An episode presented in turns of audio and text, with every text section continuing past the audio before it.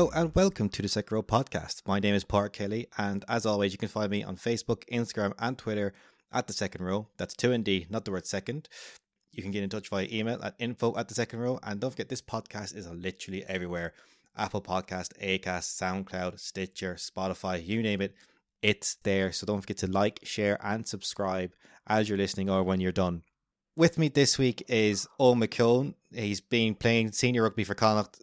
He had been playing senior rugby for Connacht since 2010 up until this year. Has amassed 137 caps. Eoin, it's a pleasure to chat to you. Um, how is life? How is lockdown and Corona Ireland treating you? Yeah, not too bad. I think um, I think we've managed to adapt to it quite well. It's uh, obviously it's different, um, and I think some people are in uh, are in a worse position than, than we are. But um, yeah, for the moment, it's uh, it's it's been okay. We've been able to train away as as normal. Managed to make do with a couple of weights uh, at the house here to keep ourselves ticking over, and uh, yeah, other than that, I, I don't have too many complaints. I haven't had anybody in uh, in my family directly affected by uh, by the coronavirus either. So, um, yeah, it's uh, it's been okay. Uh, boredom has probably been the, my only complaint, and uh, that's not a real complaint. So, uh, yeah, it's been okay. Fair enough. Before we go talking into say th- this season and and stuff like that, I just want to. I always like to get a picture of where players came from, and you're a Galwegian underage like you've been playing rugby all your life, effectively. Yeah. So, as you said, I, I would have been uh, Galwegians um, growing up when I was, oh God, anywhere maybe kind of eight or nine. And then, uh, so I, I used to live just directly across from the Connacht Hotel, so over in Renmore, and then I moved across town to um, to Salthill, or, or my parents moved, I should say. So I ended up moving schools, and I, I moved from kind of uh, one one school to to the Jes, and then from about fifth class onwards, really, it was um, it was just rugby all the way, um, and then obviously went from the primary into the secondary school at, at Jes there, and as you say, that's predominantly rugby and and, and for for girls uh, hockey. So obviously, then when I finished up again with uh, in school, I would have gone back to Wegians again um, and played a bit of rugby with them before kind of being integrated a bit more full time with the, the senior team at Connacht. And like in all that time, you're capped at underage at so many levels, and you went to the, the World Cup and as an under under twenty. Like, how was that experience? Yeah, it was good. It, I mean, it was probably the first real sort of the closest thing to kind of professional rugby that you got at that age. Like you would have come up through kind of under 18s and, and under 19s and got a small flavour for it. But I think it starts to ramp up a bit when you get to under 20s and the professionalism just gets that a little bit higher again. Still probably not where obviously where the where, where the senior team is or, or where the Connacht seniors are, but it's definitely uh, not too far off. And um, yeah, it just gives you a flavour of kind of what what it is to expect and see whether you're able to fit into that sort of professional structure of uh, of where rugby is at the moment. So um, yeah, we had our World Cup in um, in uh, in Italy at the time, and we were only about an hour train ride out from um, from Venice. So um, good experience. I mean, playing I think the turnarounds are quite short when when you're under 20s. You're playing every kind of three or four days, so um, it's probably not as demanding on the body back then. So you're you're kind of playing back to back fairly uh, fairly quick, and the turnover is quite short. So um, no, it was good, great experience, and, and great to see uh, that part of Italy um, for the time that was there. Fortunately, we didn't didn't do as well as we would have liked. Um, considering probably the caliber of the team we had that year, we, we, we probably should have done a bit better. But I think it was it was some close calls with uh, with uh, against England and against South Africa. And I think if you go and look at uh, if you go and look at even the, the South African team, there's a lot of World Cup winners that are on that team, and um, the English team that that would have played South Africa. There's a lot of boys from that team that were were playing in the World Cup final as well. So I think that year, particularly um, at that World Cup, was a lot of uh, really high quality players that went on to achieve uh, much greater things. So um, can't be too hard on ourselves either, you know. It can be so hard at age grade because it's just one 12 months window of if you have someone in a great group there's just not much you can do about that but another another year or two later and it's a completely different story yeah i think so. And i'm definitely at that age there's like the, the i suppose the physicality gap is is is quite big. So if you uh I, like you can have someone who was born at i don't know in january of 1990 and someone who's born in December of kind of the same year, and that's just how it works. So you can have players that are almost essentially a full year older, and when you're 19 or 20, that's huge at that at that age level. So it kind of levels itself out then when when guys start hitting kind of 22, 23, it it becomes less relevant. But definitely at that younger age, um, physicality comes into it massively, and, and and England would have have well. I would have said would have used to have the jump on us and, and the like South Africa, but I definitely think it's leveling out now. I think the the, the guys come out of school here in uh, in Ireland are, are almost more professional than than the, the, the senior team. So uh, no, it's it's it's come a long way, I think, since then even. So um, it's good to see. And from there, you entered the Connacht Academy, and it would have been a much different Connacht Academy at that stage. What was it like your time in the academy? Yeah, it was good. I mean, like I suppose when I compare it to the cat the, the way the academies run now, they're they're in almost as much as we were the the senior team. Like maybe not literally as much, but I feel like they're there an awful lot more than I used to be there. When we were in the academy, it was sort of maybe um, we sort of had a skill session on a Monday evening, and then you'd wait prior to college on a Tuesday and a Thursday, and then you could you could vary the time for a wait on the Thursday. So it was a lot. It was more about sort of the physical development side, and then sort of the rugby development side fell on the the likes of the youth tournaments, like the under eights, the under 18s, and and all the camps that you would have in during school breaks. Whereas um, I think now at the moment there there's probably more expected of the the academy guys um, coming up, especially if they're if they're integrating in to the senior team at all. They uh, there is a high demand of them to be fair, and I think it's probably tougher now to balance the the college academy and training and all that uh, for the players now. Whereas you know it was it was bar having a little bit of discipline for us to get up and get in and get weights done before college after that, then it was it was it was all college is what you were focusing on. So the guys now have to deal with like doing weight and doing pitch sessions and all the other extras that come with it. Just because the game is is gone that direction, it's become a lot more professional. So the the, the demands that are there need to be there because. Um, when you look at you know where the game's going physically and all that, like the guys have to be on top of of themselves um, from that point of view. So, yeah, I mean, I, I really enjoyed the academy. I, I enjoyed the fact that I was able to get a taste of sort of enjoying college as well as keep the rugby ticking along uh, alongside it. So, um, yeah, it was it was a good experience as well. We we actually had a year where we we Nigel Carolan, who was the academy coach at the time, tried to get um, the majority of the academy to play with the college team. So we had a year there where we we had a good chunk of us playing with the college um, underage, and it was um, yeah, it was a good year. It was a good fun year of, of playing rugby. So um, something I kind of look back on fondly.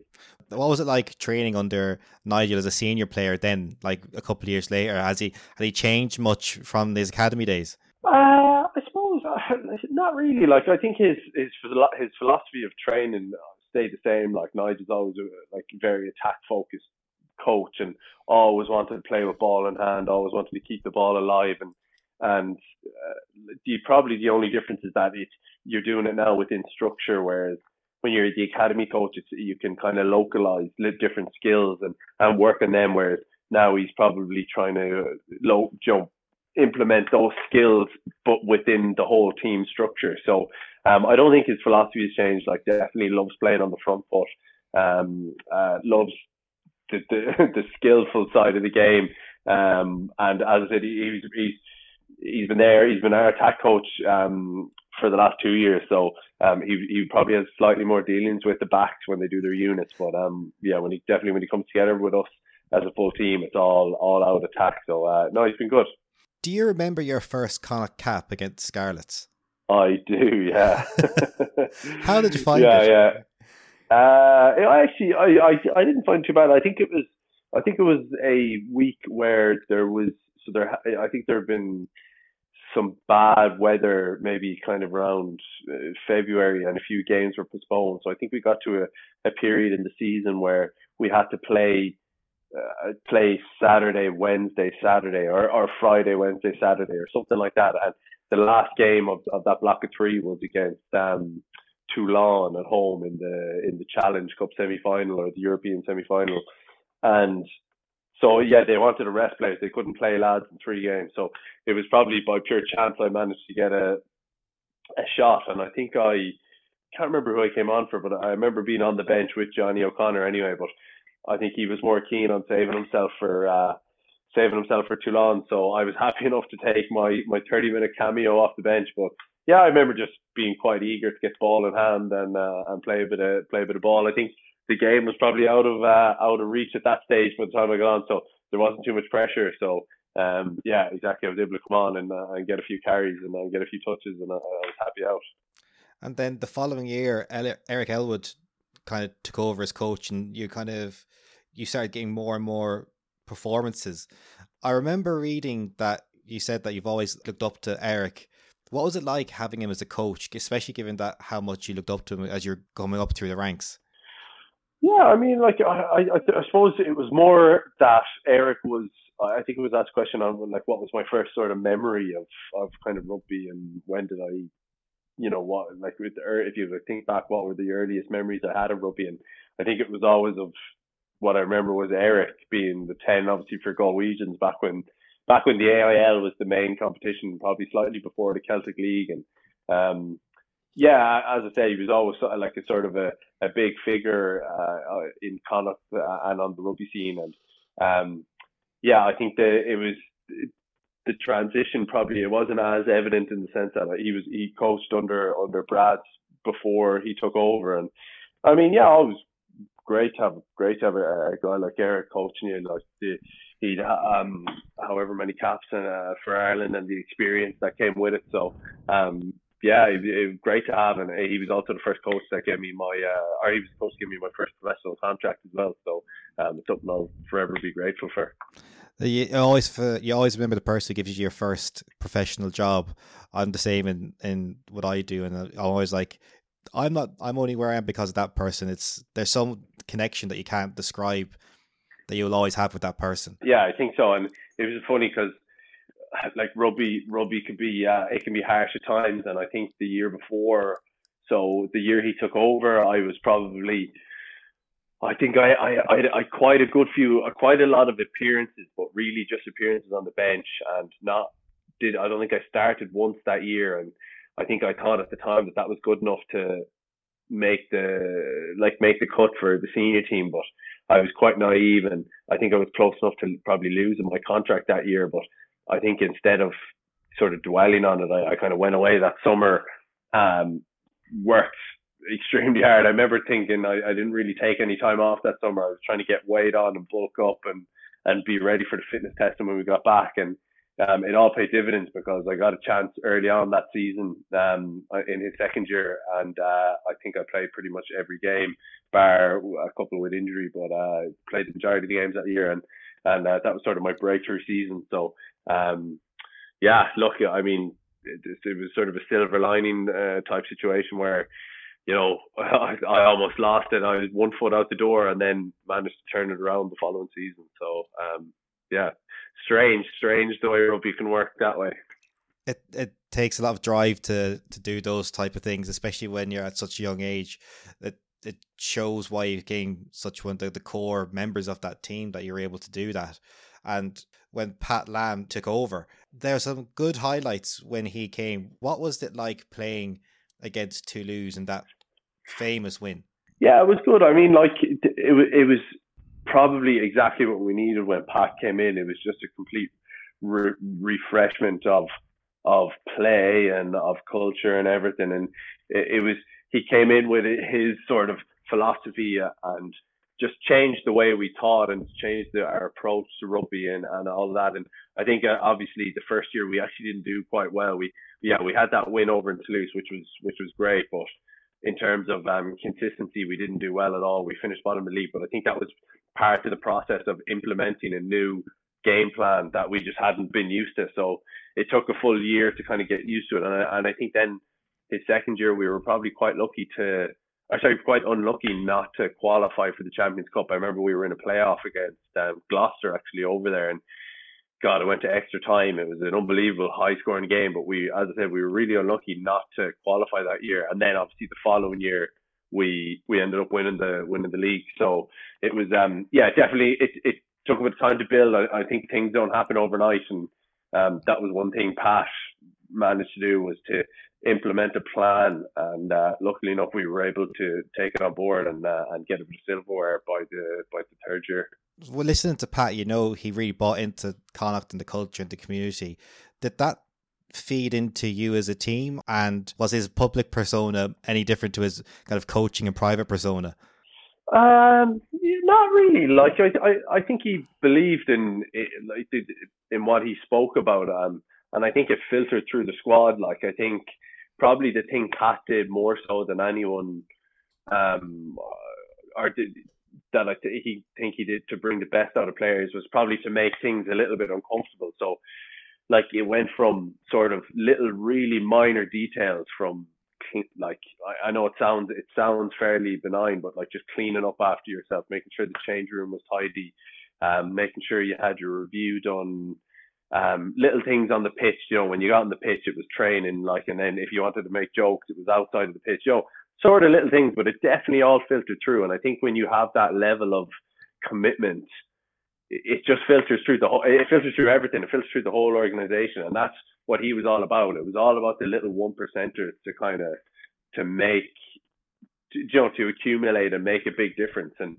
that was one of the things I will always remember. in the way he implemented his culture was small little details matter. Do you know what I mean? So if with the, second you start thinking, oh, it's just a small detail, it doesn't matter. That's when I think standards on the pitch start to slip. So um, I think, yeah, absolutely. Like he he practiced what he preached, and he definitely drove the standards um, within our group, and uh, and yeah, we we definitely benefited from it.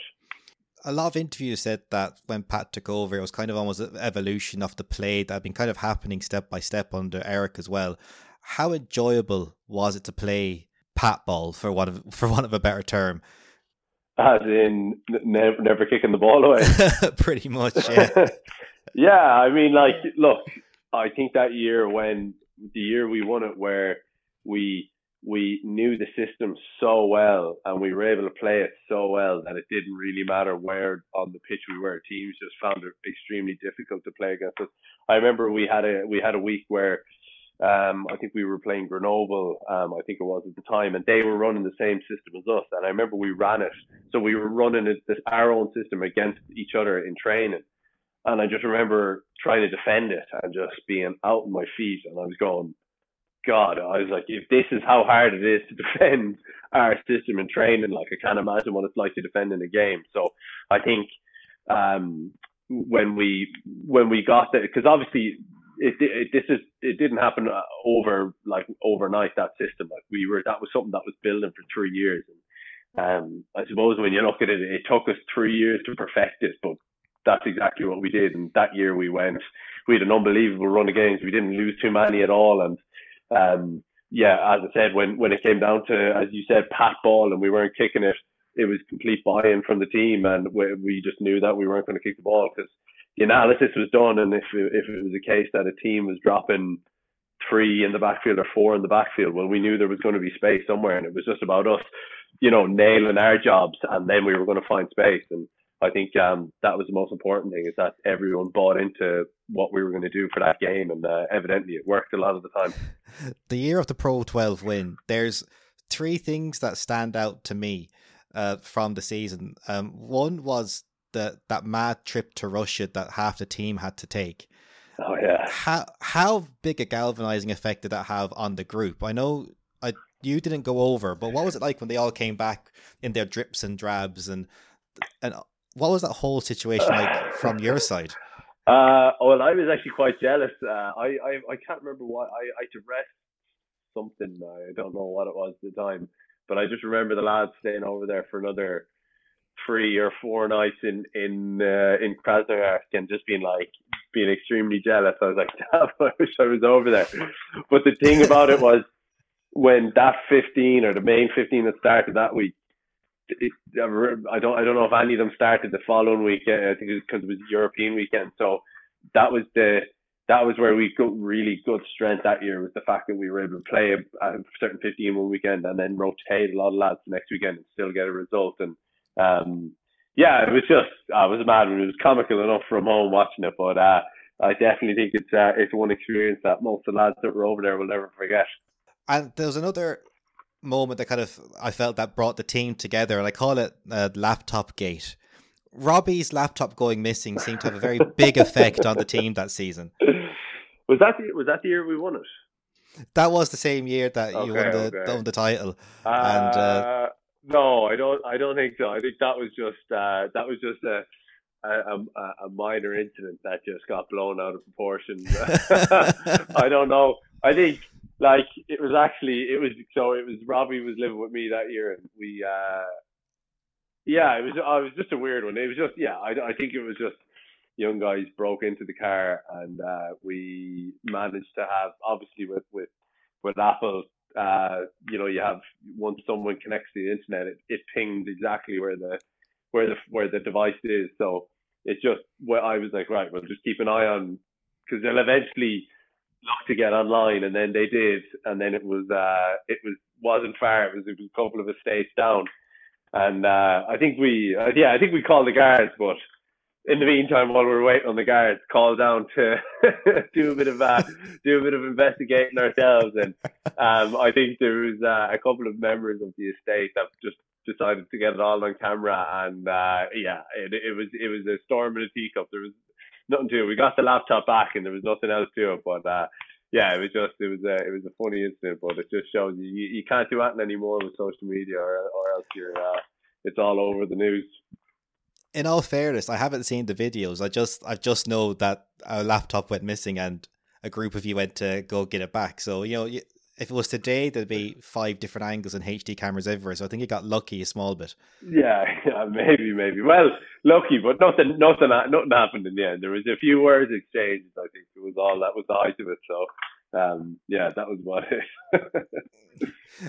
and you're talking about like the running you had that year was incredible. The the win in Thomond was such a big occasion because like that hasn't been one of Connacht's happy hunting grounds over the years. I think that really gave the team such belief going forward from look from the outside looking in anyway. Yeah, like it was. I think when when you get when you get on a run like that where you're winning games and you get used to winning games and there's uh, such a confidence in the squad, I think like there was a stage where I was, you could almost line it out, and I was like, yeah, we're going to win this game, we're going to win this game, we're going to win this game, and that was the sort of confidence that was there, and it was, it was actually, it was, it was extremely enjoyable. Like, uh, yeah, it, it, it was nice to be able to win the, win the league at the end of the year, but like, what was almost more enjoyable about it was the confidence going out each weekend, almost knowing that we were going to win or that we were going to beat the team, and even the the games where we went down there was never a, a point where we were like, oh, we're going to lose this game. It was all about stick to the process and the result will look after itself. And um, it's probably one of the main things I remember from that year was literally just being able to just literally grind out, grind out these wins in these games. And um, the consistency of, of getting results like that was was extremely enjoyable that year. And as I said, it was evident there when we got big results like that down in Thomond, which was uh, which was impressive. But I think the most impressive thing was that year was just was the consistency of the results. Um, as you said, we we we've had any team can pull out big results here and there, and do you know what I mean, and not string them together. But when you're consistently winning, that's the sign of a good team, not just winning one-off games. You know those final three games, like in the those back to backs against Glasgow at the end of the year, and then the game against Leinster, I think they were just kind of proving to everyone in the press anyway that you might have been saying this is because the the, the World Cup at the top of the year, but we're doing it here at the business end against these teams. That it must be a nice feeling to kind of prove people wrong or kind of go, this isn't a flash in the pan. Uh, yeah, I like I, I I don't think we ever I like we always left the external chat with the media be external. We never let that and penetrate the the internal group and whatever was said on the outside, good or bad, it didn't affect what we thought anyway. So I don't think it made it like it wasn't a thought that ever crossed our minds. It, maybe it was something that more so for the fans that they could be like, oh well, look, our team has done it, but it was never something we thought about. We were just focused on us and and what we could control and like if they if they had a full team or whether they didn't have a full team, it didn't matter. We just had to play whichever team it was in the day, and and that's all we focused on. What are your memories of the final? Because I say you don't remember much the week after, but the day the day itself, what do, what do you take from it? Yeah, I think the definitely something that I remember was getting off the bus, I, I or even the, I suppose from kind of, I, I couldn't tell you exactly where on the way to Merthyr, but there was some stage where it was just like it seemed to be nothing but Connacht support the whole way, and then it was getting heavier and heavier till till we got down to sort of where the tunnel was and the the, the stairs with the balconies over the bus, like, and everybody just singing the Fields of Athenry. And I remember just like getting goosebumps on the back of my neck for that part, and I was like, this is something. That I it was I don't want to say it because I know rugby, the rugby sport's unbelievable. It was almost it was kind of reminded me of almost like a, a sort of a football atmosphere where it was just like unbelievably intense. Um, and that was before the game even started. Like so, yeah, that was. I think that one thing. That's one memory that I'll never forget. And and it was the same again after, like when we.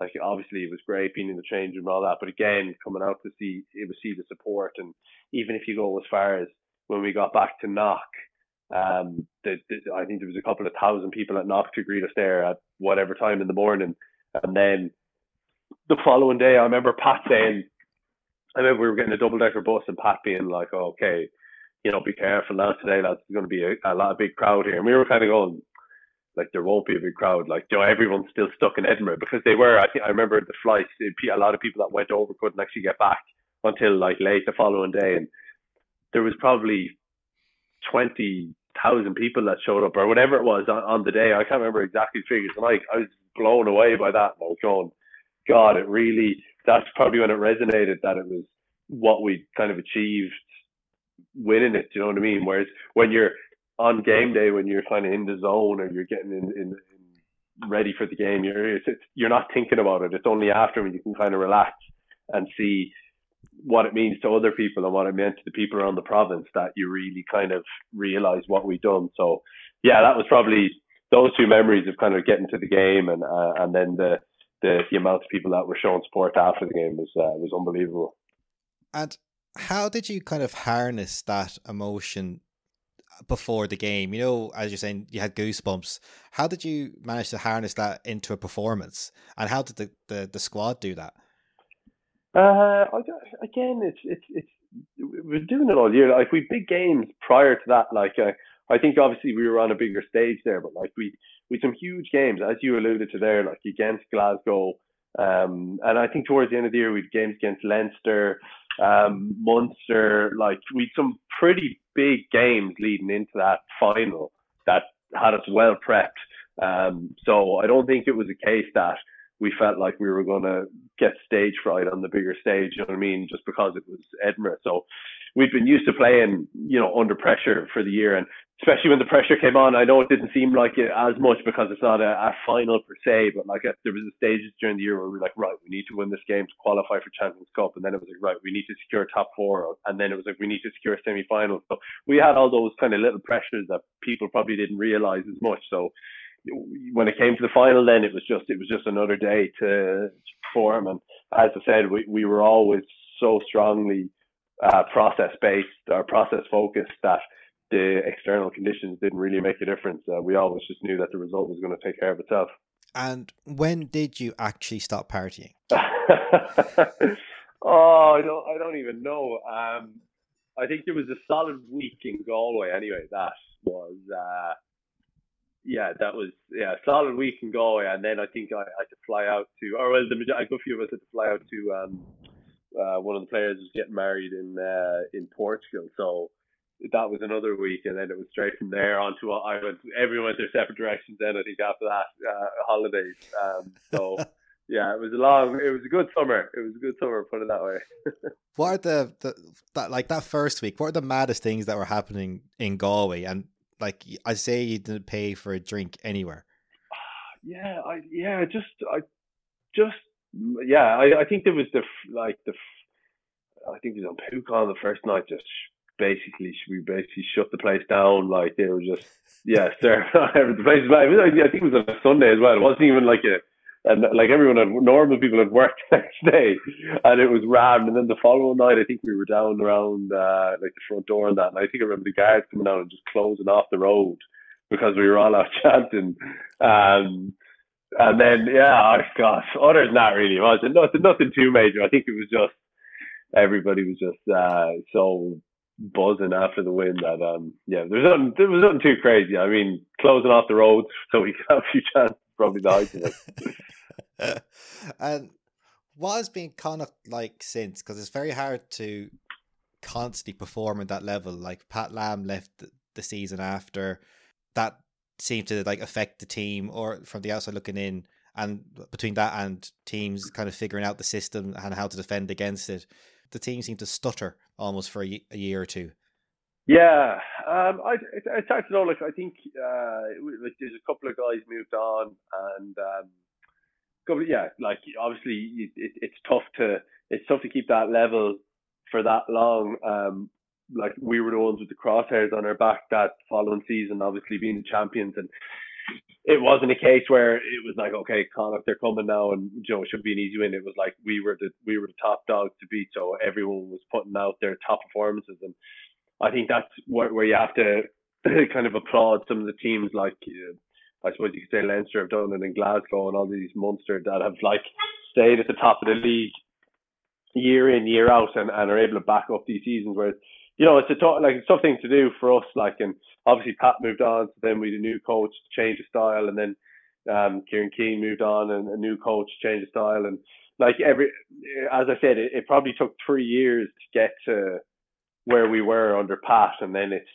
like it's uh, it, it's a tough thing to do for a coach to implement a new system and a new philosophy and a new culture and everything that um, it doesn't just happen overnight. So I think it's um, yeah, it's just uh, when, when you when you when you change a coach and, and, and everything gets changed, you're almost starting from scratch again, and and then he wants to build his squad the way he wants it, and, and it goes on. So that's just the way that's just the way rugby is. It's just the way it works. So um, at the moment now, yeah, it looks like Friendy's building it the way he wants to build it, and yeah, we'll see how they go. See if they if they if they can bring uh, a bit of success back again. But um, only time will tell, I suppose.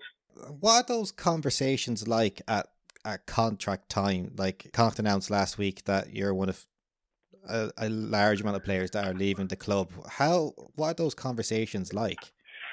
Uh, look, they're never they're never easy. Um, especially because I always felt like well, I didn't feel like I was. Uh, I didn't feel like I should have been let go. I obviously was. I, I felt like I had another couple of years left with me with the, with the club, but I mean, like things happen. Uh, coaches have have different viewpoints, uh, uh, and and it's not just um, it's just not, it's not me and the coach making decisions.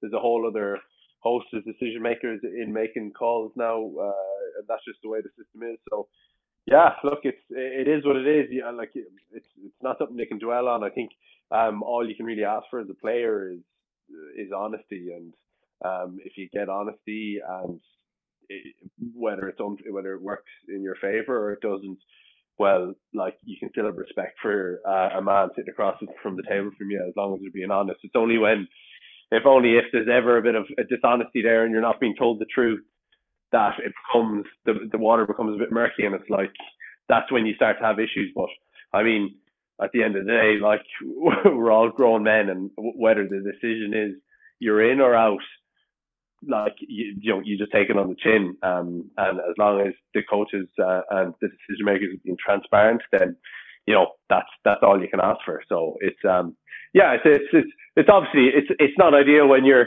when when the conversation isn't going well uh, or or or I should should I say the contract isn't going well and it looks like you're not getting kept on I think it's not easy and it's not easy for the coaches to give you that information either but I mean, it's it's part and parcel of the game at this stage, and uh, it's just something you have to deal with. And as I said, the more transparency that's there, the easier the, the easier it'll be for both parties. So um, that's all you can really ask for at the end of the day.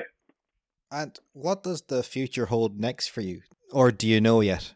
Yeah, so uh, like I obviously, given the situation, like I'm I'm not going to be with, Connacht, obviously.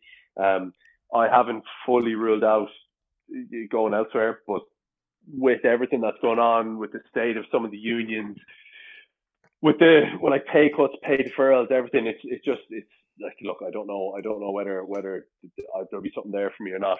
I've only been putting the my focus into stuff that I can control, and at the moment I can't control the rugby side of things because there's no games and because um, no one knows for definite when the games are back. There's set dates, but you know, we're all at the mercy of the government, depending on what they decide to do. So I've really just been putting the focus into um, where what I can do off the pitch, and when it comes time to make a decision, I'll be making a, I'll be making a decision that's best for me and my career going forward, whether it's off the pitch or on the pitch. So that's where I'm at at the moment, and uh, I'm only I'm only putting my focus on the controllables and uh, the stuff I can't control. I'm just um, I'm just trying to ignore it. So that's that's where I stand on that at the moment. Oh yeah, no, I understand because like as as someone who's represented players for Rugby Players Ireland, you have a very unique view on those type of things because you're working with an organization that who's kind of helping players prep for after rugby life. Yeah, exactly, and like I mean, I suppose it's it's sort of a, a practice what you preach scenario now in the sense that I, I yeah, I'm in a situation where I, I could be transi- transitioning into into industry or whatever it may be. So um, at the end of the day, you still have to have yourself as well equipped as possible because um, you know when the time comes, and it does come for everyone. It's it's it's not like you're it's not like something you can avoid forever. There's very few players that you'll build up a, a high enough repertoire and profile that they can just you know fall back in rugby for the rest of their life. But the majority of the players, that's not the case, and, and you do have to go and work. So it's really just like how how well you can have yourself equipped to deal with the situation when it arrives. Because you know, I suppose like I'm lucky enough that I'm, you know, I'll be 29 at the end of this month, and I'm I've I, have no kids, so I've no real responsibility. So uh, in one stage, I'm like, look, is this is it better to be in this situation now, or would it be better to be in this situation three, four years down the line when I could have, you know, maybe a kid or two that I, I I'm looking after them as well. So like that's the way I'm looking at it. I'm looking at it positively. Um, if it's a case that I I, I finish up uh, this summer, then great. And if not, and I get another couple of years somewhere else, then that's also great. So um, yeah, look, uh, as I said, I'm, I'm trying to keep as positive as I can about it. But um, uh, but that's that's yeah, that's what it. And knowing your mum like I do, I don't think she'd let you not be positive about it either. Carol yeah. is a um... an avid fan. Yeah, yeah. Oh, and thanks very much for coming on. It's been great to chat to you. I don't want to take too much time up for your evening. It's uh, it's late. It's getting late, and I have to be up at five o'clock in the morning to be a postman. So. I don't envy you there. I won't be up too. I won't be up too far, too long after you anyway. I'm, I'm an early riser myself, so um, it makes it a bit easier with the bright mornings anyway. Yeah, it does, and I, I, and as you're saying, you're you're still keeping fit, so you're still got to do all your own training on top of everything else. Yeah, exactly. I I I I think I'll be training um, till I'm 50 anyway. I, I, I don't like going too uh, too many days without getting some sort of physical activity in. So it's uh, yeah, I'm, I'm definitely keeping fit anyway. That's good. Uh, it's good to hear, and hopefully we'll see you again soon, be it on or off the rugby pitch. Yeah, perfect part. Thanks so much for coming on. It was great to chat to you again. And don't forget everyone to like, share, and subscribe to the podcast. So until next week, take care and stay safe.